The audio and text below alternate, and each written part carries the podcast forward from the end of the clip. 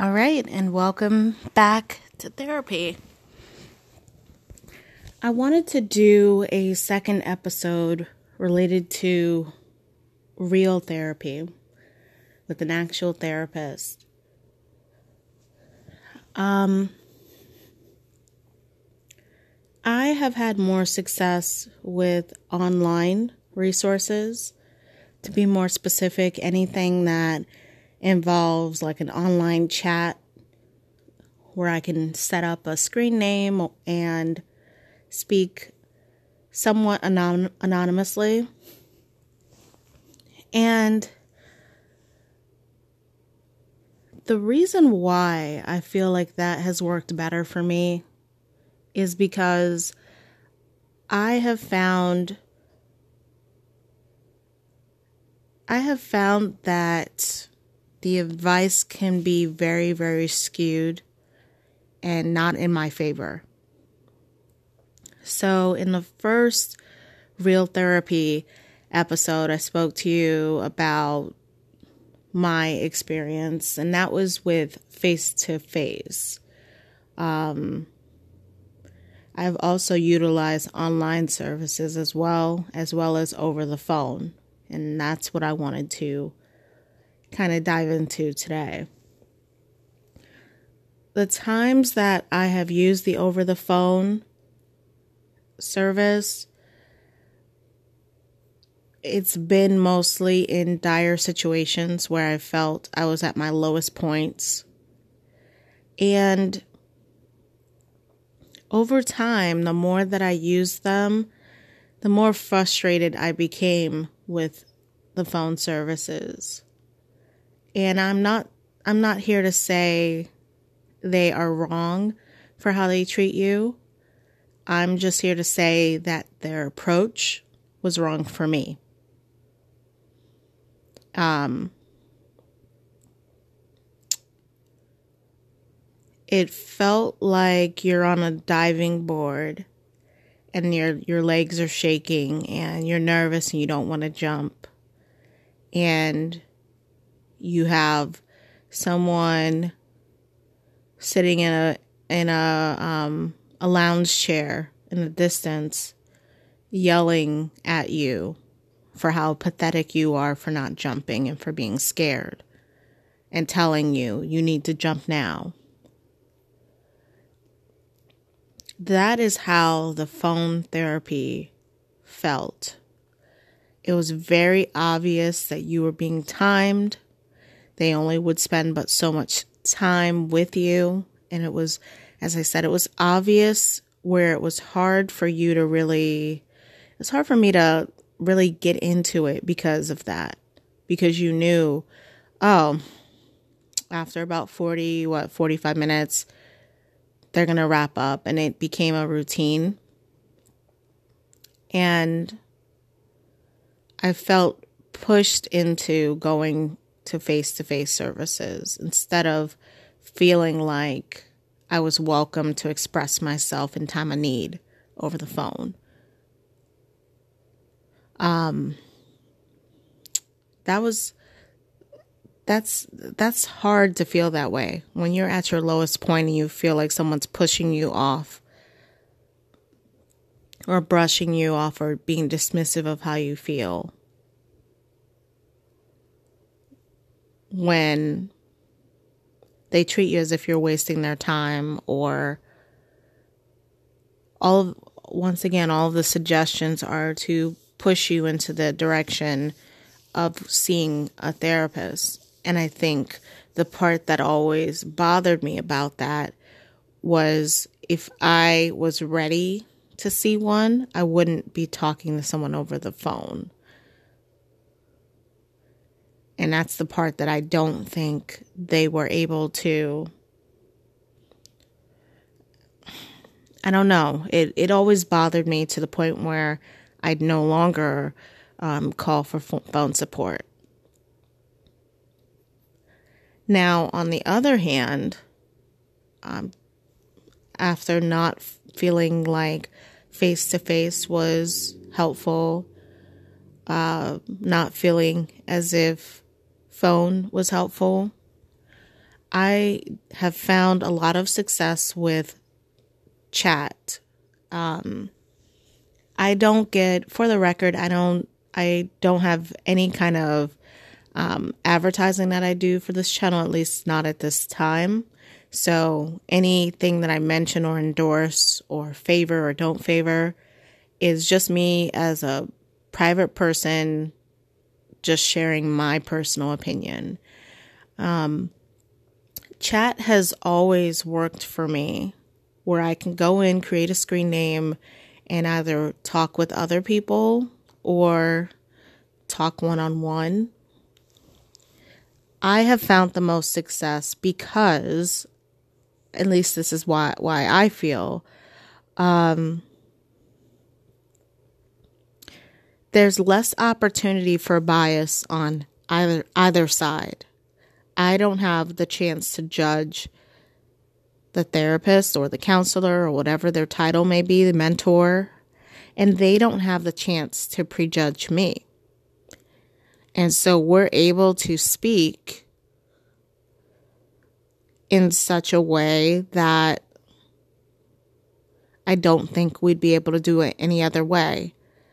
Now, there's a language, there are things that we might say or circumstances that we might describe that could give away who we are or what we're about. I get that.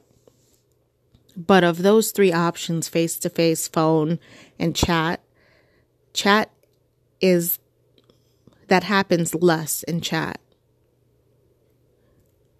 They don't have this um, they're not able to look at you and make assumptions. They're not e- able to hear your voice and make assumptions about who you are as a person. And so their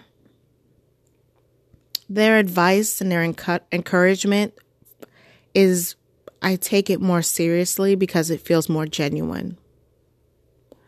I had just as an example, kind of an off tangent example, I listened to a podcast called Star Talk, and it's with Neil deGrasse Tyson, who's an astrophysicist. And they talk about, as you can imagine, the planets and um, the cosmos, so on and so forth. And there's a spinoff called Playing with Science. And that's where they talk specifically about things related to sports. So they might have an episode on football and tie it to how physics is such a part of football, for example.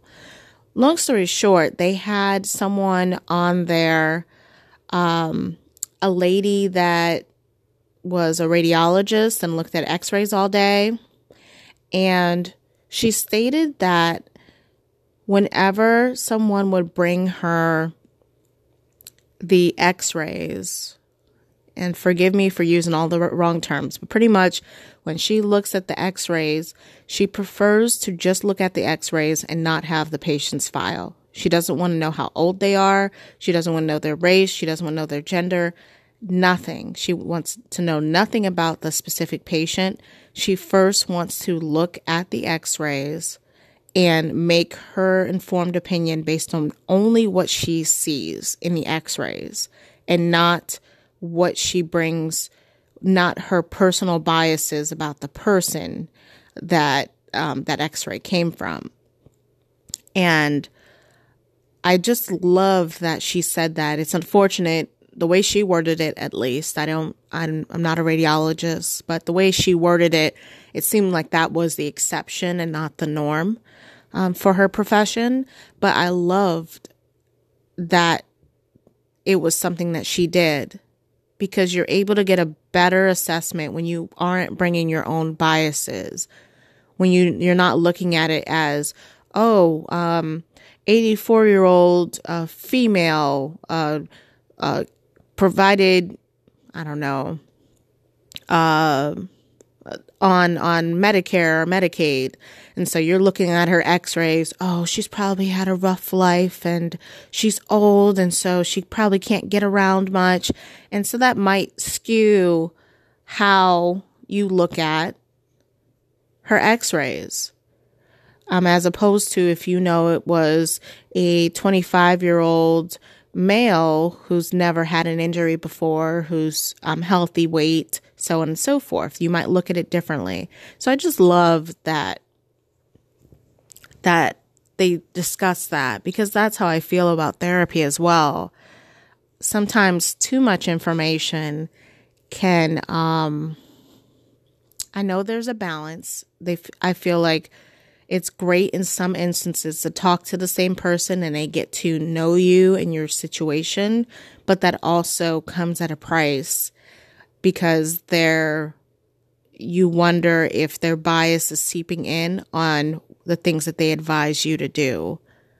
Um, would you, you know, I, have I've all, almost always thought of I've, I've I've thought about that several times. Would would you be advising something different if you knew that I was wealthy versus if you knew that I could barely pay the copay? Would your advice be different for me? Um, if I was the breadwinner with a bunch of, of kids uh, versus uh, someone who was dependent on someone, um, how would that, or would it would it have anything to do with it at all? I personally feel like it does, which is why chat works for me so well. I've I just I have found a lot of success with it. There's a lot more uh, engagement. I often lose track of time and with that being said, what's funny is I lose track of time, but it's usually very, very quick. Um, so it's a it's kind of the best of both worlds. When I would do a phone chat, I would stay on there once again until they until I could hear that they wanted to wrap up the call because I'd never felt that they truly were listening. So I, I spent so much time trying to say the right thing and do the right thing, hoping that they would listen.